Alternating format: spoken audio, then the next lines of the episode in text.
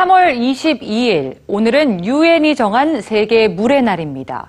인구와 경제 활동이 증가하면서 수질은 오염되고 먹는 물도 부족해지자 경각심을 일깨우고자 만들어진 날인데요. 대체 우리는 평소에 얼마나 많은 물을 사용하고 있을까요? 오늘은 여러분께 물 발자국이 무엇인지 알려드립니다. 매일 아침 마시는 커피 한 잔. 그런데 이 커피 한 잔을 마시는데 들어가는 물이 200리터나 된다면 믿어지시나요?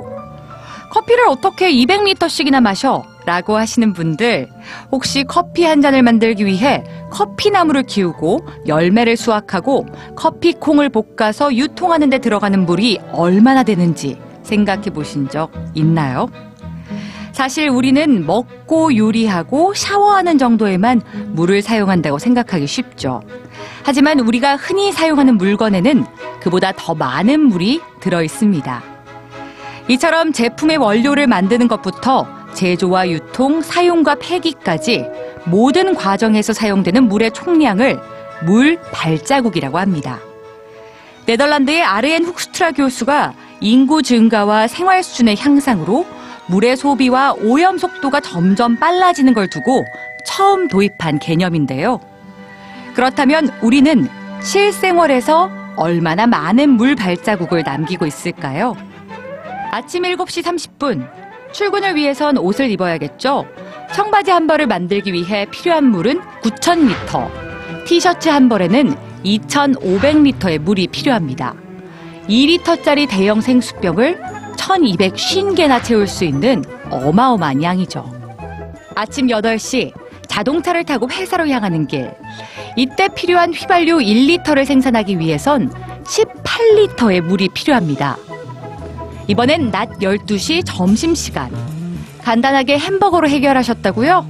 하지만 햄버거 한 개를 만들기 위해서 필요한 물의 양은 무려 2,400리터. 샤워를 30번이나 할 수 있는 양이죠. 아직 하루가 반밖에 지나지 않았는데 벌써 15,000리터의 물을 사용한 셈입니다. 음식을 먹을 때뿐만 아니라 버릴 때에도 많은 물이 사용되는데요.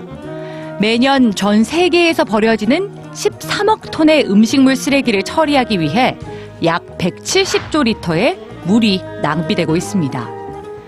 그렇다면 이 물 발자국 줄일 수 있는 방법은 없는 걸까요? 같은 고기라도 소고기를 생산하는데 필요한 물은 동일한 양의 닭고기에 필요한 물보다 4배나 더 많습니다. 또 커피 한 잔의 물 발자국과 차 한 잔의 물 발자국은 10배나 차이가 나죠. 채식주의자 식단을 따라 했을 경우 매일 2,000리터의 물을 절약할 수 있다고 하는데요.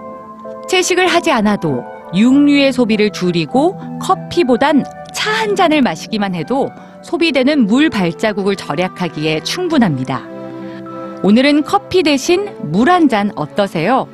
한 끼쯤은 고기보다 야채를 많이 먹고 가까운 거리는 대중교통을 이용하거나 한번 걸어보세요. 여러분, 오늘 몇 걸음의 물 발자국을 남기셨나요?